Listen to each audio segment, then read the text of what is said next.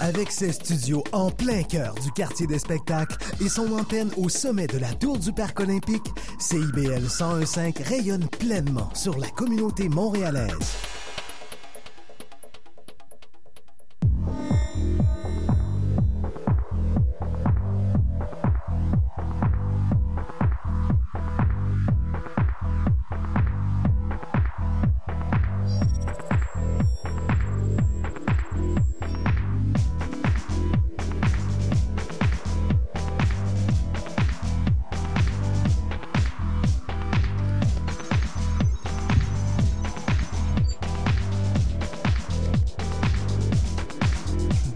Ce 24 mars 2016, sur les ondes de CBL 101.5 Radio Montréal, vous écoutez le quartier général. Philippe Couture au micro, en remplacement de Jordan Dupuis qui ne pouvait être des nôtres ce soir. Et aujourd'hui, une émission consacrée au thème de la sous-culture ou des sous-cultures. Parce que, notamment, on s'inspire du film, du documentaire La démolition familiale de Patrick Damien Roy qui nous fait plonger dans la sous-culture du derby de démolition. Et on parle également euh, de toutes sortes de sous-cultures, notamment musicales, avec euh, Steve qui est ici. Steve Marcoux. Salut Steve. Salut. Mais je vais pas parler de musique, mais je, vais un peu aller dans la continuité de, de la sous-culture oui, c'est vrai, on va, et de char. On va rester dans le char avec toi. Excuse-moi, on est dans le, dans le tuning de char. Et, c'est un univers que je ne connais absolument pas. Je me suis plongé pour Quartier Général. Mais de la sous-culture musicale, on en parlera avec Antoine Fortin, qui est également des nôtres. Oui, bonsoir, euh, bonsoir. Et pendant que tu parles de tuning automobile, je vous parle d'un style musical qui tune des millisecondes de volume et de certaines fréquences afin de donner un style bien dansant qu'on aura la chance d'aborder plus tard. Le Micro House, hein, on parlera de ça. Et Émilie Morlot a préenregistré pour nous un segment sur le jazz libre, le free jazz. C'est le menu du quartier général du 24 mars 2016.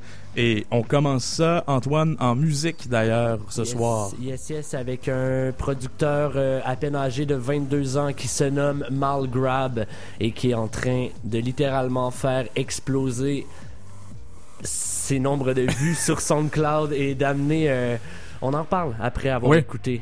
Tout de suite après.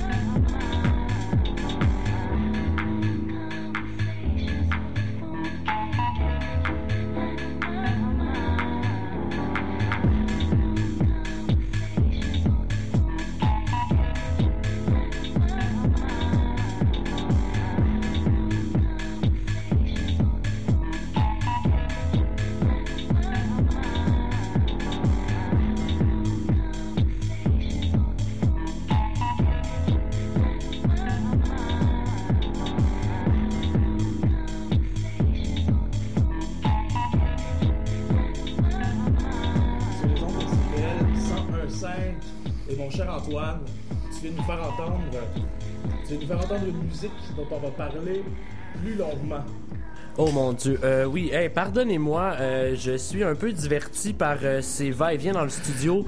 ça ça, ça rajoute à la magie de la radio et de ses intempéries. Yes, on vient d'entendre une chanson qui s'appelle Can Get You Out of My Mind du producteur européen qui se nomme Malgrab, un gars qui, euh, depuis quelques mois, fait littéralement exploser une sous-culture. Quand vous m'avez euh, parlé de sous-culture, j'étais comme la musique électronique. Les gars, est-ce que vous êtes des fans, des passionnés? En tout cas, toi, t'es es visiblement un fan de musique électronique qui en mange depuis longtemps.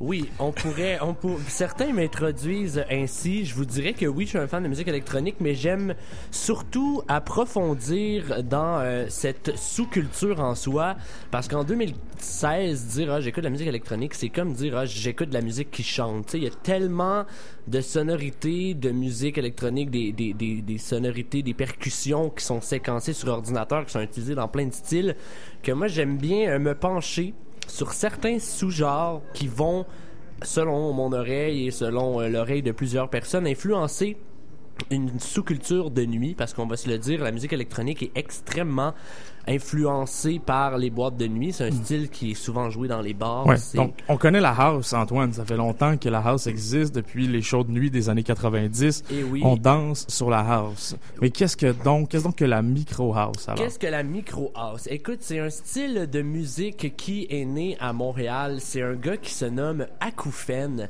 qui a amené ce style-là. Quand je mets entre euh, guillemets, comme vous euh, vous le voyez pas à Comme la on le voit à la radio. Ouais, voilà. On le voit on pas à la radio. Il n'y a, pas- y a pas de son d'effects pour faire les guillemets. En fait, le micro house, c'est simplement un, un style de music house qui suit cette structure musicale-là qui est très euh, four to the floor, donc un kick, snare, très euh, très constant, euh, qui a été réinterprété, comme tu l'as dit, depuis le début des années 80. Il y a eu plein de sous-genres, il y a eu plein de producteurs qui l'ont réapprêté à leur sauce, mais le gars de Montréal, Akoufen, l'a vraiment amené à un stade différent. Donc, on suit la house et la micro house, c'est un style de musique house, un sous-genre qui va aller chercher des petits échantillons venus de plein de styles différents, comme l'extrait que je vais vous faire entendre.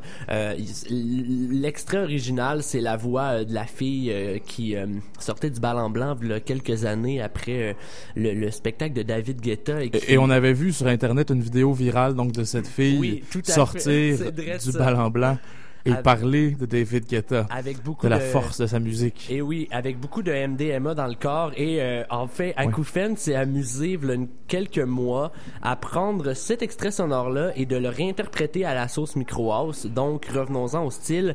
C'est vraiment un style qu'on va aller chercher des millisecondes de plein de sonorités. On va aller chercher un bruit de violon. On va tellement le, le, le syncoper, euh, ramasser la note qu'on veut. Et en partir de ça, on va être capable de aller chercher un son d'autobus, par exemple, un petit ci, un petit ça. À partir du son de la fille. À pa- euh, pas nécessairement par- à partir du son de Ça la vient complémenter. ça vient le principe de la micro house c'est vraiment de prendre des sons qui sont d'univers qui sont pas nécessairement musicales et de tellement les, les, les euh, on dit tweaker là, tellement les modifier Les travailler. les travailler les les accorder qu'au bout du compte on est submergé par plein de, de sonorités qui donnent une texture très intéressante au son, mais tout sonne sur la note parce que ça reste une musique qui est électronique, donc avec un ordinateur, on peut faire, euh, je veux dire, un, un, un husky peut sonner sur la note. Là. C'est- on, est, on est rendu à ce moment-là dans la musique. Parlons-en à Kanye West et son autotune. Oui, voilà. est-ce qu'on peut en entendre un extrait? Ben pour oui. bien, bien- Écoute, euh, est-ce qu'on y va en musique tout de suite ou... Euh, euh, Ben non, là, t'avais prévu de nous faire jouer la chanson complète euh, de Akoufen, mais Oui.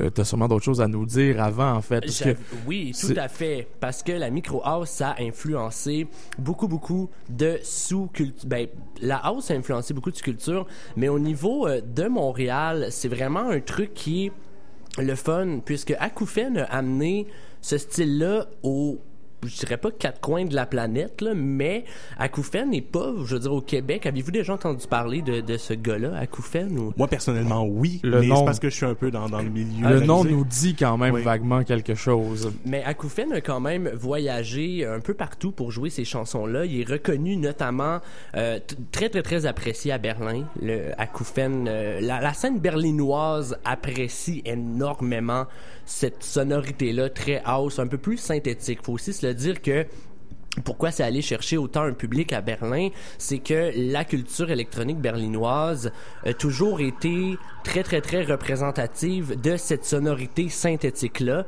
qui est vraiment aussi dans la micro house. Donc là, écoute, je vous livre une espèce d'analyse. Là, il y a pas, il y, a personne qui qui pourrait, euh, je veux dire, on pourrait en débattre longtemps, mais ça a quand même été intéressant de voir que Akoufen est allé vraiment chercher le public berlinois.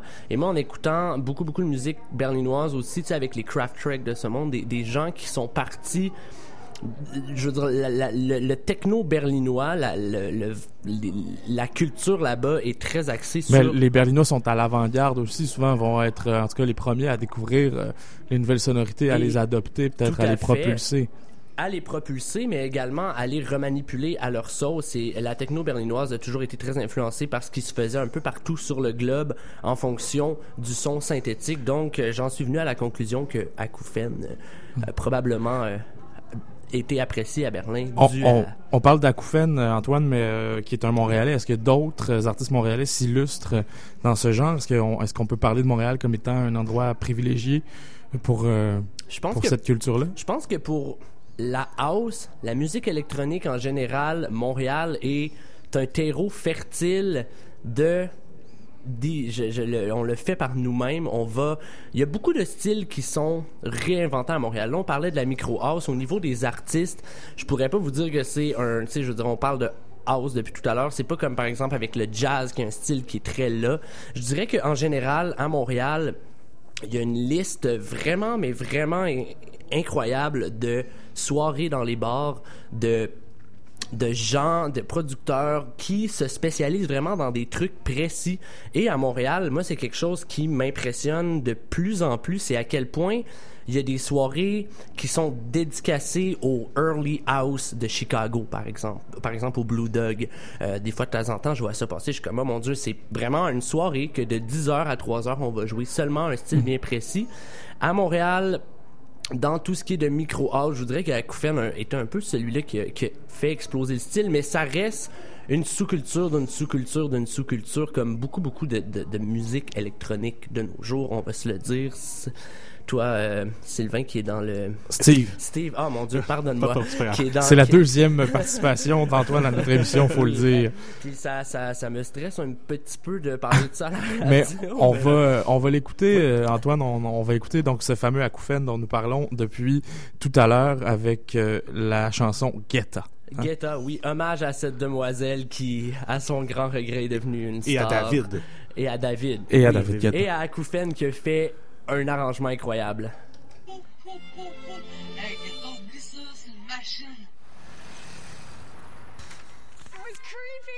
Le vocal, c'est le vocal, c'est écœurant, là.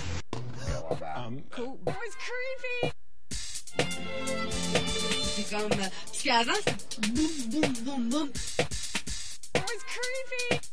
C'est comme la musique à prendre dans toi, tu sais, c'est écœurant. Creepy. C'est. Le vocal, c'est le vocal, c'est creepy. C'est comme...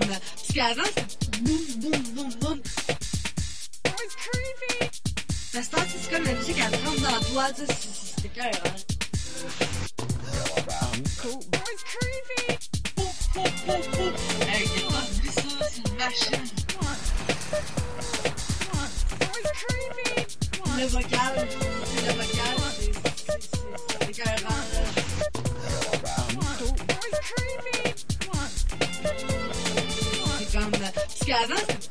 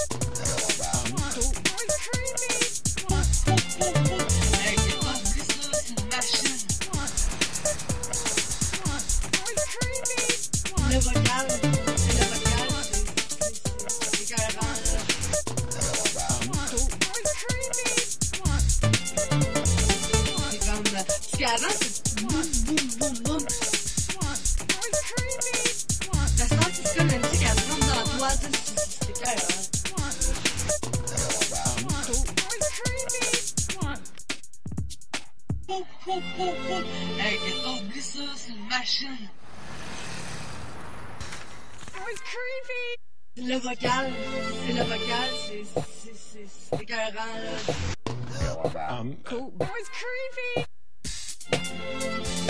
C'est comme, parce qu'avant, c'est boum, boum, boum, boum. La star, c'est comme la musique, elle rentre dans toi, tu sais, c'est, c'est, c'est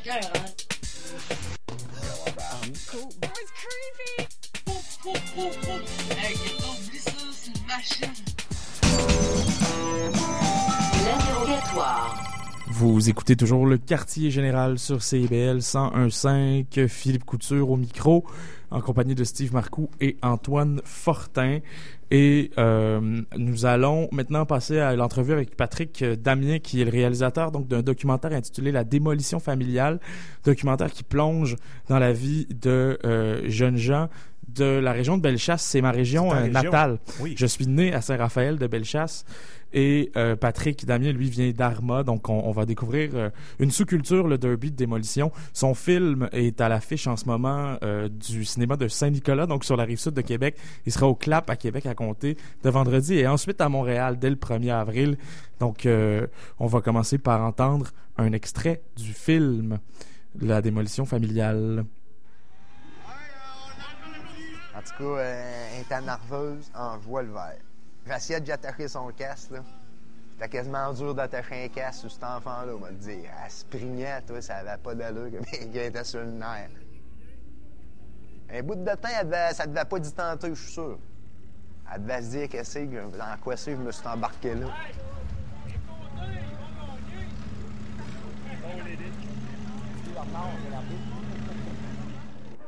On reconnaît ton accent. Oui, j'ai perdu cet accent au fil du temps. Alors, j'ai rencontré Patrick Damien, euh, j'y ai parlé au téléphone un peu plus tôt aujourd'hui. On peut euh, entendre le résultat de cette entrevue dès maintenant.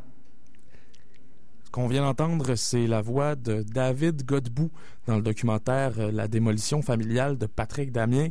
C'est un, homme qui pratique donc euh, les courses de derby de démolition et qui racontait euh, que sa fille Marika faisait sa première course. Il en parle avec émotion. On a au bout du fil Patrick Damien, qui est le réalisateur de ce documentaire La démolition familiale, qui se passe dans le comté de Bellechasse. Bonjour Patrick. Bonjour Philippe. Alors, tu es originaire d'Arma, euh, Patrick Damien, et moi de Saint-Raphaël, de Bellechasse. Ces deux villages-là sont voisins, à peu près. Et, donc, euh, c'est là que se passe ton film et que on découvre la culture du derby de démolition. Moi, je ne savais pas, en fait, quand j'étais jeune et que j'allais euh, à Saint-Philémon, village Oui. voisin, voir des derbys de démolition, que Bellechasse était à peu près le seul endroit au Québec, finalement, où ça se passe. C'est c'est vraiment une culture qui est ancrée dans Bellechasse. Toi, tu baignes là-dedans depuis ta jeunesse, n'est-ce pas? Oui, tout à fait, parce que Arma euh, a été une pépinière importante de pilotes, euh, de mécanos dans, dans ce sport-là. Mais aussi, il y a eu des derbies de démolition à Arma, dans le village même, sur le stationnement d'un hôtel qui s'appelait La Sapinière. Alors, dans la même fin de semaine, on pouvait soit se marier ou euh, se détruire euh, en voiture. Euh, donc, il y a ça. Mais euh, aussi, pour, pour revenir à ce que tu disais, il y a quand même la Beauce aussi. Euh, le, le- le cousin euh, germain de Bellechasse, euh, où il y a beaucoup de, de, de, de démolition. Euh, mais c'est vrai que Bellechasse est, est fertile et particulièrement Arma, mon village natal. Uh-huh. Il faudrait peut-être commencer là, pour les citadins qui n'auraient jamais entendu parler de ça de leur vie, du derby de démolition, qu'aujourd'hui, pour les, le bien de notre émission qui a thème la sous-culture, on identifie comme étant une sous-culture euh, belchassoise ou, ou beauceronne. Euh, Il faut commencer par essayer de définir c'est quoi, comment ça se passe un derby de démolition, Patrick? C'est quoi au juste? Donc, on dit course de démolition souvent, mais en fait, on n'est pas dans une piste circulaire. C'est plutôt un, arène carré à environ 100 pieds par 100 pieds, entouré de blocs de béton où on va retrouver 6, 8 véhicules, des autos qui sont en fin de vie. Ouais, donc le but est de, de frapper euh, l'adversaire. De, de- c'est un peu comme des auto-tamponneuses, là, si on veut faire un- une image un peu facile. Il faut, il faut savoir esquiver aussi. Il faut savoir euh, user de stratégie, surtout ceux qui prennent ça au sérieux et qui veulent devenir champions. Donc la préparation est aussi importante que, que le match lui-même. Euh, et c'est c'est ça qui fait en sorte que pour moi c'est un sujet intéressant. Euh, parce que la préparation du véhicule, surtout parce que j'ai pris un angle où je suis deux jeunes qui font une course pour la première fois, Christopher qui a 15 ans au début du film et Marika qui a 18 ans. Alors je savais que je pouvais profiter du temps de préparation. Est-ce que est-ce qu'on sait d'où ça vient le derby de démolition? Bon, c'est très actif dans la région de Bellechasse. On sait que aux États-Unis aussi, dans certaines euh, euh, dans certains États, c'est très populaire. Ça vient ça vient de l'Amérique profonde là, le derby de démolition. Oui, c'est ce qu'on pense, mais euh, il y, a, il y a un mélange de, de, de, de, de campagne, euh, de, de, de, cette idée de tester des moteurs, de jusqu'où on peut aller avec des véhicules, mais il y a aussi un, sport qui s'est organisé et qui fort probablement euh, a profité du fait qu'aux États-Unis, les, courses de voitures, qu'on appelle courses en rond, euh, un peu comme le NASCAR, ont, ont une longue histoire et étaient très populaires et que parfois certains promoteurs ont remarqué, ça ne nous étonnera pas, que quand il y avait des contacts entre les véhicules, ben, la foule réagissait. Et là, euh, c'est devenu des programmes complémentaires ou entre des courses ou dans, le milieu de la grande piste, euh, on organisait ce genre de sport-là. D'ailleurs, les Américains et aussi en Ontario, la formule est différente euh, si je la compare à Bellechasse. Le- la, la piste va plutôt être rectangulaire, plus grande et en terre battue. Mhm. Ouais. Alors euh, bon, toi tu viens d'Arma où ce sport est très important. Moi de Saint-Raphaël où se déroule maintenant chaque été euh, une course assez importante là, qui attire beaucoup de spectateurs au festival des bars à Jack. On voit aussi Saint-Lazare dans le film. On voit, euh, on sait qu'à Saint-Philémon c'est une culture importante aussi. Donc qu'est-ce qui fait que ces villages-là de Bellechasse euh, ont, ont développé cet intérêt? Est-ce qu'il y a des raisons, euh, à ton avis, sociologiques? Pourquoi en fait c'est né particulièrement dans ce territoire-là là, qui nous est cher à toi et moi? C'est une bonne question. Ce serait tentant de jouer un peu les, sociologues euh, amateurs et puis euh, on peut s'amuser de cette façon-là. C'est sûr que bon, c'est un coin où il y a beaucoup de patenteux. Euh, c'est des régions où la population a travaillé en agriculture, travaille dans des usines. Les moteurs, c'est une question de survie.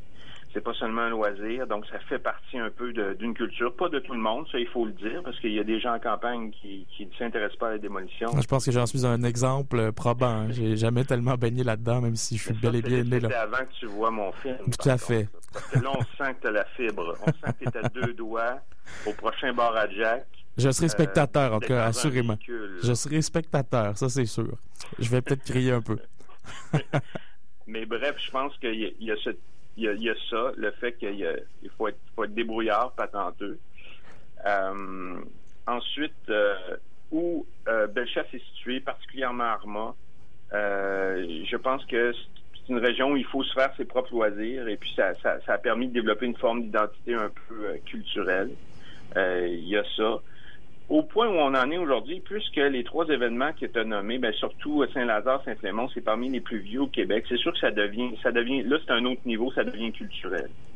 Les nouvelles générations comme Christopher puis Marika, que je présente dans mon film, euh, ils pratiquent ce sport-là, eux, ils, parce que leur famille le- la pratiquait. Oui, c'est de génération en génération. Parlons-en justement de, de ce choix d'avoir euh, choisi, d'avoir filmé donc des personnages euh, de près, puis de parler aussi du thème de la transmission, parce que c'est un film sur la démole, comme on dit, mais c'est aussi un film sur la transmission intergénérationnelle, sur des Oui. histoires de famille qui sont tissées serrées.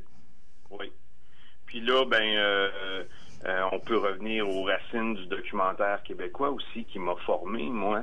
C'est pas que je me compare à ces films-là. Je prétends pas atteindre ce que ce que Pierre Perrault a fait avec des films comme Pour la suite du monde, puis euh, toute la trilogie de l'île aux mais il reste que euh, il y a un chemin qui a été tracé que moi je suis un peu, parce que dans Pour la suite du monde, des jeunes de l'île aux vont voir les vieux et leur disent on veut faire la pêche au marsouin, vous allez nous apprendre euh, on, veut, on veut pêcher un blanchon. Et c'est ça la trame du film. Et dans le fond, tout ça est un prétexte aussi pour faire parler les vieux, voir leur interaction avec les jeunes, euh, faire entendre une parole qui n'était pas dans les médias à cette époque-là. Je pense que euh, tu vas être d'accord avec moi que les gens des au coude, avant que Perrault s'intéresse à eux, euh, je veux dire, il, était pas. Il était inexistant. D'ailleurs, Bellechasse n'est pas une euh, région qui a été très filmée, qui est très présente euh, au cinéma ou, en série télé. Tu es, presque le premier à le faire. Là. Ça, c'est un, un, de tes soucis également de faire exister ce territoire-là dans notre imaginaire provincial. Oui, méconnu en fiction, méconnu en documentaire. Euh, faut pas se le cacher, nos, nos petits villages qui regorgent de, de, de, de, toutes sortes de choses, de richesses, de personnages authentiques, de drames, de gens imparfaits, de gens intéressants, de gens honnêtes, drôles, euh, sont absents. On parle de, de nous euh, quand il y a des drames, quand il y a une catastrophe écologique, et puis sinon, ben, on attend 20 ans que le, le, le prochain événement négatif fasse en sorte qu'on va être nommé dans les médias. Et ça, c'est un peu, bon, je comprends ça, moi, c'est par la force des choses. Je veux dire, dans, les nouvelles, euh, dans les médias, on doit faire des choix. Mais par contre, Philippe, je dois te dire qu'en fiction, là, je trouve souvent que, euh, par exemple, dans le long métrage, quand on voit des gens des régions, peut-être que toi, tu étais sensible à ça comme moi. Je veux dire, si, si tu, tu, tu catégorises, tu fais une analyse de contenu de personnages qui proviennent de, de petits villages et qu'on les voit à l'écran dans un film de fiction québécois, euh, est-ce qu'on fait face à un personnage positif, un personnage qui va prendre la parole, euh, ou on fait plutôt face à des gens qui correspondent à des clichés euh, de, de, de, gens dépressifs qui parlent pas, qui ont des problèmes ou qui sont dans le folklore? Euh, je veux pas nommer de titre parce que chacun de ces films-là n'est pas nécessairement coupable en soi, mais quand mm-hmm. on est réunis tous ensemble, je trouve pas qu'on a un portrait. Un portrait, euh, non, on n'a pas un portrait reluisant euh, de, des régions, ça c'est certain. Tu d'accord euh, avec moi. Hein, il y en a des problèmes en région. Faut pas. Je pense qu'il faut les aborder aussi. Le cinéma est un bon vecteur pour pour parler des problèmes des régions, mais effectivement peut-être que qu'une autre image est possible. Tu as l'intention de le faire. D'ailleurs, un film de fiction dans Bellechasse, est-ce que c'est dans tes plans? Tout à fait. j'ai trois projets de fiction, long métrage, qui chacun est différent. Euh, mais j'en ai un qui se déroule euh, non seulement dans Bellechasse, mais à Arma.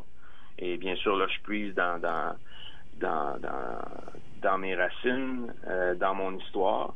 Mais j'en ai un autre qui se déroule à Montréal, dans le quartier Rosemont. Moi, j'essaie un petit peu, à ma façon, avec mes humbles moyens, d'être un pont entre tout ça. Parce que moi, j'ai vécu 16 ans à Arma. J'ai été heureux, je suis fier de ça, je suis fier de mes racines. Je vais toujours demeurer un armageois. Euh, et je, je, reste attaché. Et ensuite, euh, j'ai vécu euh, environ 12 ans à Québec. J'ai étudié, j'ai enseigné là. J'étais heureux à Québec. Donc, à Québec, j'étais perçu comme un gars d'Arma. euh, on crache sur les petits villages, on crache sur Québec. Québec chiale contre Montréal. Puis tout ça, je le comprends un peu. À la limite, on peut s'amuser tout ça. Mais moi, euh, moi, je, je trouve mon bonheur à chacun de ces endroits-là c'est bien dit. Merci beaucoup. À bientôt. merci pour ton intérêt et ce temps et euh, au plaisir. Au plaisir. Les productions Nuit d'Afrique présentent la 24e édition du Festival de musique du Maghreb. Ne manquez pas ces trois soirées thématiques créées spécialement pour l'événement. Le jeudi 31 mars au Club Balatou, célébrez les 30 ans du Bled à Montréal. Vendredi 1er avril au Théâtre Fairmount, la nuit du Shahabi avec Achour Zanouten, Nassim Gadouche et Myriam Sassi. Samedi 2 avril au Théâtre Fairmount, le spectacle Mon Frère où Karim Saada rassemble des invités de marque. Visitez festivalnuitdafrique.com. Avançon 1782, avance au deuxième guichet. Uh, good evening to all the uh, passengers. This is your uh, captain speaking. Le docteur Tirage Talalay demandé en cardiologie. Le docteur, tirage, tchalala en cardiologie. Jean-Pierre Bernard, alors ma moyenne électricien à la salle des compresseurs. Attention, un associé au département du toilettage pour animaux domestiques non vaccinés. Augmentez votre auditoire, faites de la vraie radio. Vous avez jusqu'au 11 avril pour présenter votre projet d'émission à CIBL. Visitez CIBL1015.com et cliquez participer. Les vendredis soirs à CIBL sont urbains. 18h, une fois c'est une rue. Alex Coupal. 19h, sors-tu? Marc-André Mongrain. 20h. Annie B. Nouveauté hip-hop et une touche de jazz. 21h30, Techno Délire. Alexa. DJ branché sur le house et le techno de l'underground montréalais. 23h, son de rebelle. DJ Draft. La culture urbaine de la scène montréalaise. Minuit, le son de la Caraïbe. Ronnie D. Il faut écouter Ronnie D. Ouh, Ronnie D. Ah, si tu pas encore raison?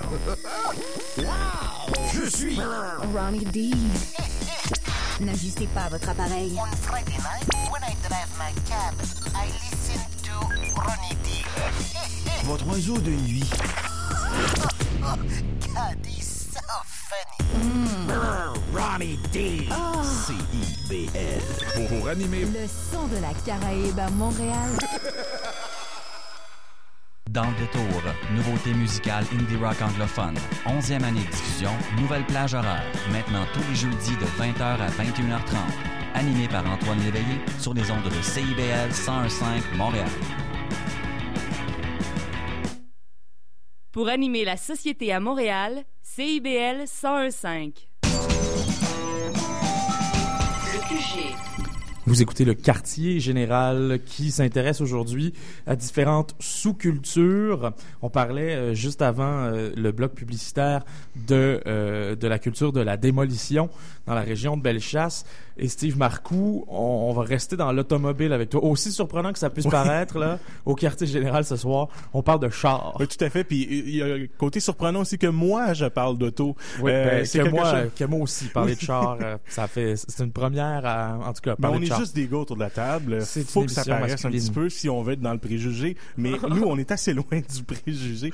Euh, je salue justement quelqu'un qui pourrait être vraiment surpris. Ma mère, c'est sa fête aujourd'hui. Ah, ben, bonne Euh, fête. elle serait vraiment surprise que je parle d'auto. Bonne fête à la mère de Steve. Comment s'appelle-t-elle? Lynn, mais qui nous écoute de Québec via Illico. Lynn. Bonne fête, Lynn. Donc, je voulais euh, parler euh, un peu d'un phénomène d'automobile, puis je me suis dit, ah, qu'est-ce qui est vraiment particulier, une sorte de sous-culture, puis j'ai pensé aux gens qui aiment leurs autos, mais qui les aiment là, à les modifier, à les rendre, euh, à les rendre encore plus personnels. Ce qu'on appelle communément le tuning. Le tuning. Est-ce qu'ils les aiment jusqu'à leur écrire des poèmes? Avez-vous déjà vu? Tout à fait. Il y avait, euh, dans ma recherche, je suis tombé sur euh, quelqu'un qui euh, préférait, s'il avait le choix de faire l'amour entre sa copine et sa voiture, Ah. si c'était possible, il préférait sa voiture. Oui, oui, ça, ça j'ai déjà vu. C'est un reportage. C'est un reportage au franc-tireur. Au franc-tireur. Oui, tout à fait. Mais euh, je pense que si on fait une recherche sur des choses particulières, faut regarder les francs-tireurs. Alors oui, il y a, il y a Parce qu'il y effectivement a- euh, au Québec c'est assez fort hein, la culture du tuning. Tout je pense là, beaucoup de gens qui aiment chouchouter leur voiture, les modifier, les rendre plus performantes, plus euh, plus flashy aussi. plus flashy. Il j'ai été voir, ah, ah, ma première recherche a été combien il de personnes sur Facebook qui aiment ça, Tuning Québec et des choses comme ça. Près de 30 000 adeptes. On, se doute pas, mais 30 000 adeptes, c'est, c'est, c'est du monde à Metz, là. C'est, c'est, c'est à peu près, euh, qui aiment euh, ça, qui se font des rassemblements. On est on, on regarde ce phénomène-là, puis les clichés sont vrais. C'est de se rassembler le, le week-end, se montrer sa voiture, faire des modifications qui peuvent être sans fin, euh, prendre une voiture japonaise assez moyenne euh, ou asiatique et la, la, la tuner, la- l'améliorer, lui mettre des mags, des, des, des, néons, des choses comme ça. Et, et c'est- c'est vraiment sans fin. Ça peut être jusqu'à 40 000 dollars. Et, et on joue aussi avec la frontière de la légalité avec ça parce que on fait des modifications qui sont illégales. Euh, augmenter le son de, de- du muffler, un peu comme euh, les motards font là, avec leur, leur moto. Mais là, c'est sur les voitures. Et ils, ont un petit jeu de cache-cache avec les, les, les policiers aussi là, qui veulent euh, prendre ces voitures-là pour euh, donner des amendes assez salées. Mais est-ce que c'est seulement ça, Steve? Est-ce que c'est juste euh, un, un comportement rebelle d'un moteur? Est-ce que c'est juste euh, pour flasher aussi, pour euh, bien paraître? Est-ce que c'est une affaire d'apparence seulement? Est-ce que c'est aussi vide que ça? Non, c'est pas aussi vide que ça. Et pour ça, j'ai été dans la Bible, je crois, du tuning, les valeurs qui se, qui se transmettent dans Fast and the Furious. Les Fast fameux, and- la fameuse série de films. La fameuse série de films qui est milliardaire au box-office, le Fast and Furious 7 a fait des millions. Euh, Vin Diesel a, a dit que ce film-là devrait, le dernier, le 7, devrait être en nomination pour l'Oscar du meilleur film, juste pour son aspect populaire et son côté universel. Ça fait beaucoup d'argent. Beaucoup, beaucoup de gens se rendent là. Mais aussi, quelles sont les valeurs qui sont... Il y a, en fait, le premier Fast and Furious est une copie de Point Break. C'est, c'est, c'est des, des méchants qui deviennent des héros. Sinon, il y a aussi l'amour de l'Amérique, l'amour de son pays, l'amour de Dieu aussi qu'on, qu'on sent dans ces films-là. Donc, c'est- c'est- les gens qui aiment le tuning s'imprègnent de belles valeurs. L'amour de la famille. belles valeurs La judéo-chrétiennes. fidélité, la monogamie, la loyauté, la liberté, être un homme libre, le plaisir, la masculinité et les femmes fortes aussi. C'est ce qu'il y a dans ce film-là. C'est surprenant, mais c'est tout un monde que je n'imaginais pas qui était présent dans le monde du tuning, Ce dans la Bible. intéressant de, de, de, de connaître des statistiques, par exemple, pour le nombre de femmes au Québec qui font du tuning. Je suis sûr qu'on serait surpris. Je suis certain, je pense que ça mérite une thèse à l'UCAM. Oui, certainement. Alors, étudiants de l'UQAM qui nous écoutez, on a un sujet pour vous en or. Mais là, je suis dans le, le très précis, le monde du tuning, mais Hey, le- les le- gars, j'ai un extrait euh, du dit euh, du dit gars qui a passé euh, au franc-tireur et qui est en amour avec sa voiture. C'est vrai. Ah oui, on, Tu nous as déniché ça sur, Ben oui, le, voilà. sur le fly. Voilà, je vous. Est-ce qu'on y va Oui. tout de suite? Allons, bonne idée. Voilà.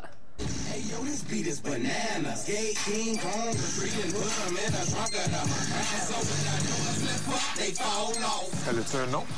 Oui, Sérénité. Sérénité. Oui, c'est. Ah, ben oui, comme, comme on peut le lire. Oui. Pourquoi Sérénité?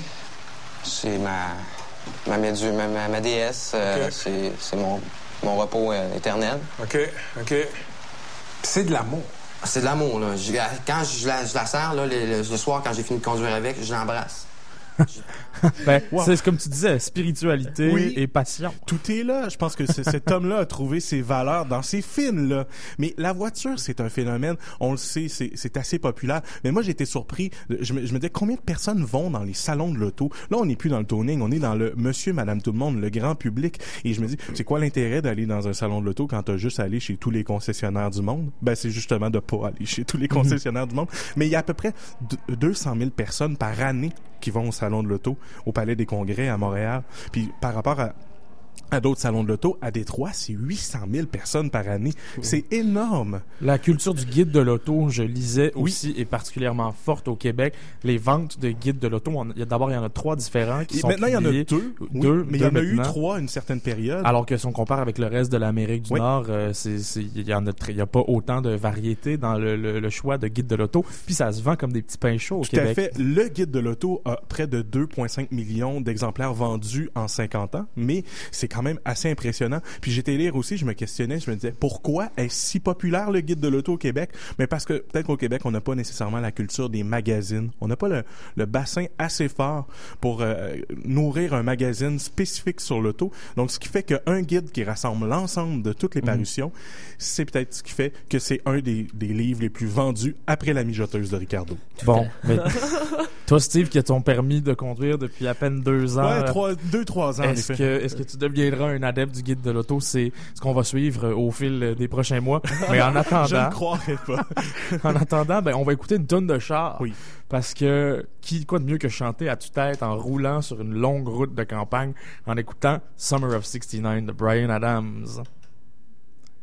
Sur CIBL 101.5, Radio Montréal.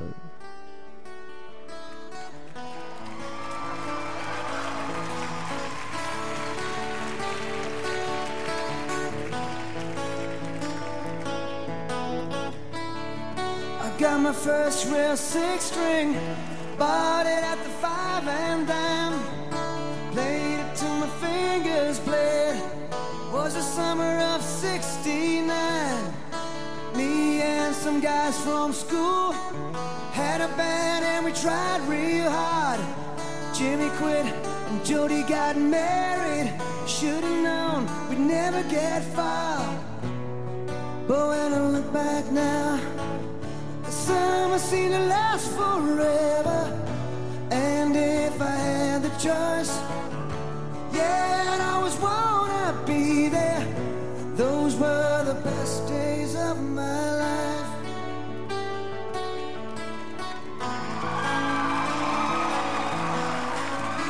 Ain't no use in complaining when you got a job to do. Spend my evenings down at the drive-in, and that's when I met you, yeah. Standing on your mama's porch, you told me that you wait forever, and when you held my hand, I knew that it was now or never. Those were the best days of my life.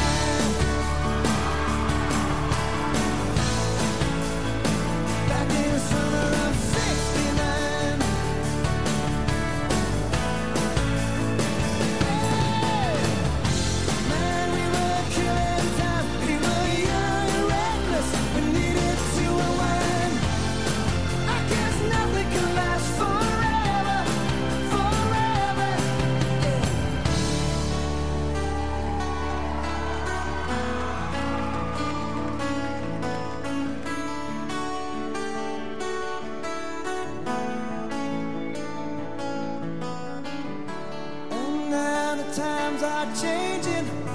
At everything that's come and gone. Sometimes when I play my old six string, think about you, wonder what went wrong. Standing on your mama's porch, you told me that it lasts forever.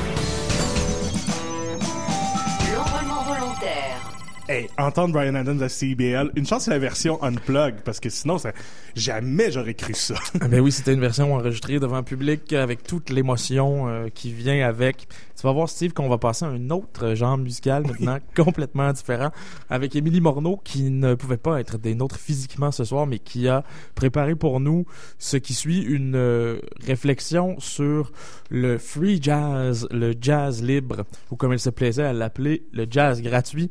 C'est une blague, le free jazz par Émilie Morneau sur les ondes de CBL 101.5.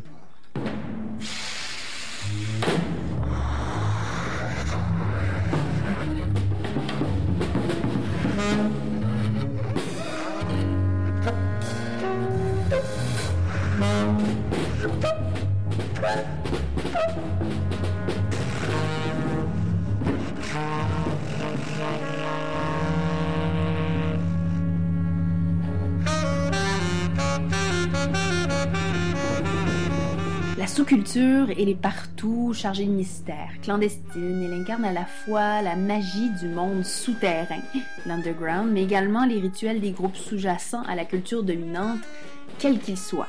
Pour ma part, c'est l'écoute du disque du Quatuor de jazz libre de Québec que j'ai eu envie soudainement de me pencher sur l'incarnation d'une sous-culture au jazz populaire.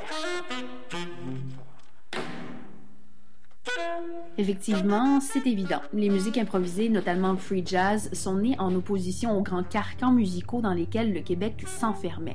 On parle ici des années 60 et 70. Et on parle surtout de contre-culture à cette époque, puisque les mouvances des musiques improvisées visaient à contrecarrer, s'opposer au climat politique, culturel dominant. Mais si l'on ramène ce style musical à aujourd'hui, il me semble que ça devient un peu plus compliqué de déterminer si le jazz libre est bel et bien encore une contre-culture. On parlerait plutôt ici d'une sous-culture. Ce que je veux dire, c'est qu'en mettant la sous-culture dans une notion d'underground, ce que je me demande avant tout, ben, c'est est-ce que l'underground existe réellement encore de nos jours? Avec la démocratisation du web, tout le monde est à l'affût des nouvelles tendances. Et ça, rapidement. Et même si des groupes parviennent à s'organiser sous la clandestinité, il semble que ça reste salement éphémère.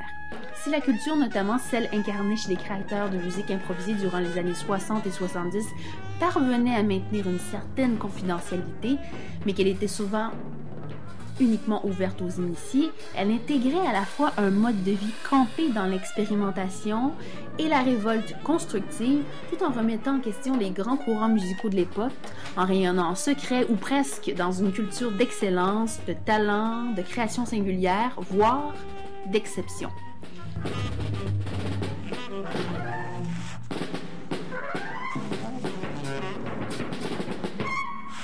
Ramenons ça aujourd'hui. Il semble que les musiques s'inscrivant dans une mouvance libre de musique d'avant-garde ressentent un besoin important de répondre aux tendances actuelles dans le monde musical. Qu'en est-il? Bien que nous vivions dans un monde bien démocratisé quant à l'accès des nouvelles musiques, il semble que plus que jamais les modes musicales prennent de l'importance. Les partages de masse via les réseaux sociaux, mais à la fois euh, la possibilité de diffuser ces musiques, ces compositions, viennent donner beaucoup de souffle, oui, aux jeunes créateurs, mais à la fois, ça vient obstruer le rayonnement des musiques, disons, plus singulières. Mais il y a un grand mais. Tout cela, en général, c'est éphémère. Et si justement les groupes musicaux jazz libre, notamment, qui s'inscrivent dans une sous-culture, qui permet un rayonnement plus discret, mais d'une grande durabilité, avaient compris le secret. Non pas de la popularité, puisqu'au fond, c'est pas important, mais le secret d'une organisation durable et de qualité. Ça semble snob comme affirmation, faut le dire, mais je prétends rien de cela. Seulement que popularité ne rime pas nécessairement avec singularité, même si oui, parfois, bien sûr, ça se peut.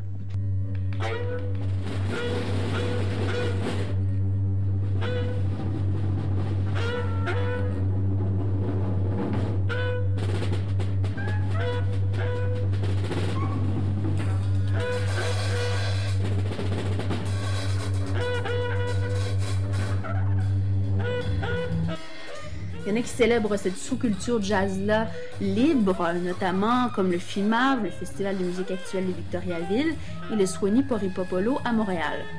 Justement, le FIMAV aura lieu du 19 au 22 mai 2016 à Victoriaville et les billets sont déjà en vente au fimav.qc.ca. Même chose du côté du Swanee qui propose des concerts à Montréal, à la Casa del Popolo, à la Sala Rossa, aux Catacombes et à la Vitrola. Le jazz y est célébré pour sa différence et pour sa pertinence. De belles occasions pour se plonger dans l'inconnu, enfin pour plusieurs. Je vous suggère également le bouquin La contre-culture au Québec, qui dépeint entre autres un portrait du discours et des pratiques du jazz libre entre 1967 et 1975. On le retrouve aux presses de l'Université de Montréal.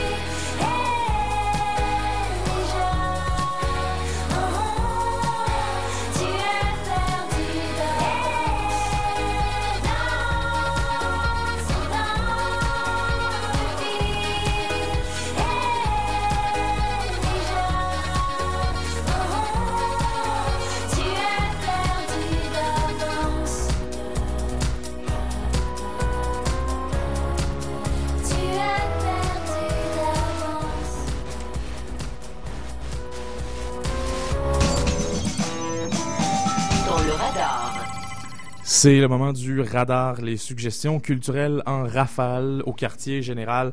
On commence avec toi, Steve Marcoux. Où Ben- veux-tu nous envoyer? Ben, je pourrais vous suggérer d'aller voir Fanny Bloom, qu'on vient d'entendre, qui commence ce soir son spectacle solo, mais je vais vous, plutôt vous suggérer d'aller voir Jean-Sébastien Girard et le Wonder 3-4, qui font un, un spectacle samedi. Jean-Sébastien, on le connaît de la soirée encore jeune. Il chante souvent dans cette émission-là. Alors, c'est votre chance de vraiment l'entendre complètement. Chante pas nécessairement bien, par Non. contre. Alors, on se demande ce que ça peut donner véritablement sur scène. Effectivement, dans cet exercice de style-là qu'est le Wonder 3-4. Alors moi, je vous envoie euh, voir L'Orangerie euh, au théâtre Denise Pelletier. C'est d'après euh, le roman de Larry Tremblay. Que je connais bien. Que tu connais bien, que tu es allé commenter, allé commenter à l'émission de Marina Orsini sur les ondes de ici Radio-Canada Télé. Oui, oui. On invite nos auditeurs à aller regarder ce segment où Steve Marcoux parle éloquemment de l'Orangerie. Donc, un- une histoire de guerre. Hein, Larry a imaginé le destin de deux jumeaux euh, qui euh, ont vécu une guerre euh, sanglante quelque part dans un pays lointain qui n'est pas nommé. Et le roman pose aussi la question de, notre regard à nous occidentaux sur ces guerres. A-t-on le droit d'en parler, de, s'y impliquer, de se sentir concerné, même si on ne les a pas vécus? C'est un peu cette question que pose le roman et que posera donc la pièce de théâtre mise en scène par Claude Poisson jusqu'au 21 avril au théâtre Denise Pelletier. Antoine, De mon côté, je vais commencer par m'exprimer avec un court extrait de Quoi faire demain soir.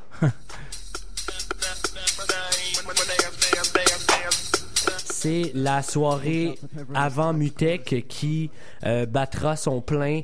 euh, une soirée qui met la table à ce grand festival, l'un des plus grands festivals de Doom numérique sur la planète. Et demain, c'est les Berlinois Mono Lake également à partir de 2 heures du matin. Deux gars qui frôlent leur boss depuis très longtemps dans le milieu électronique. Je parle bien sûr Pearson Sound qui sera en formule back-to-back avec Tesla Rhythm. Écoutez bien ça. Eh ben, on, on sera au rendez-vous, euh, Antoine. Il risque de faire chaud dans la place. Il hein. fera chaud.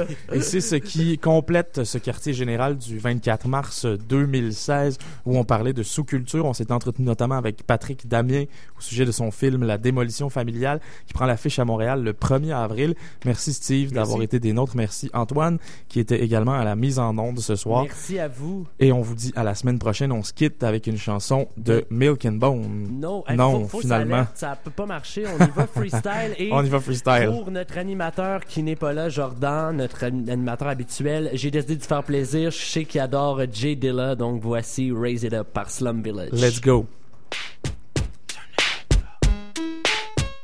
Turn it up. New SV. Raise it up. Raise it up. Raise it up. Raise it up. Raise it up. Raise it up. Raise it up. Raise it up. Raise it up. Raise it up. Raise it up. Raise it up. Raise it up. Raise it up. I ain't about shit. Nope. What me, dog? I don't floss. Nope, I ain't that nigga JD. Uh-uh. You ain't never see me ballin' out at the bar, right? I don't rock my ice and bounce foreign cars. And my rover ain't the hardest rover you ever seen. That ain't a TV screen. It ain't sitting on 18s, dog. I ain't gaining no green and my chain don't swing. Uh, I ain't doing my thing. I ain't doing a thing. I ain't got none of that dough none of them cars. I ain't fucked none of them hoes and none of them bars. I don't smoke weed. I ain't used to mess with the streets. I ain't from the D.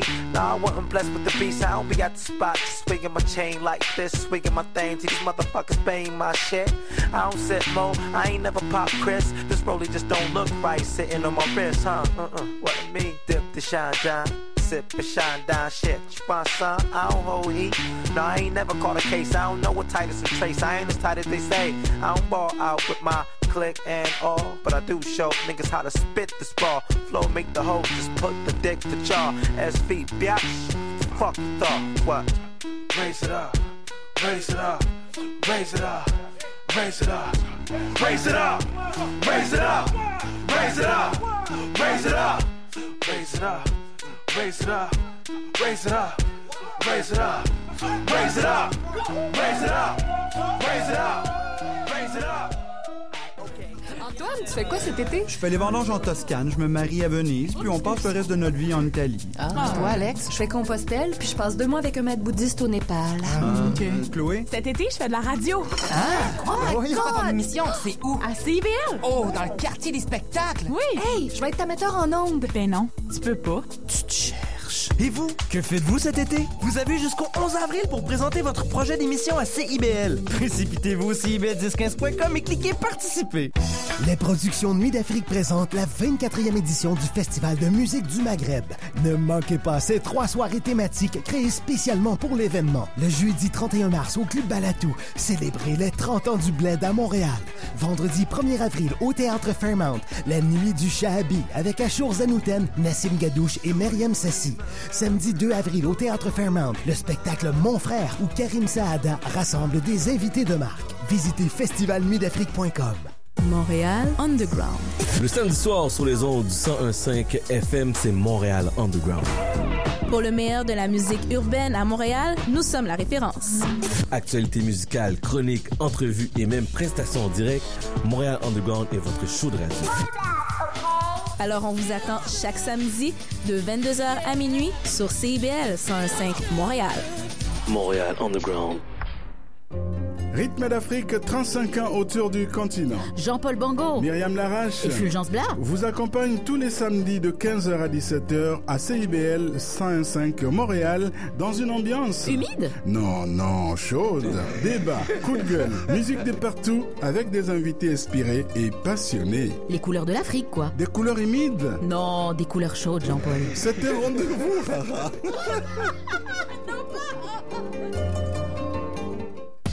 Avec ses studios en plein cœur du quartier des spectacles et son antenne au sommet de la tour du Parc olympique, CIBS 101.5 rayonne pleinement sur la communauté montréalaise.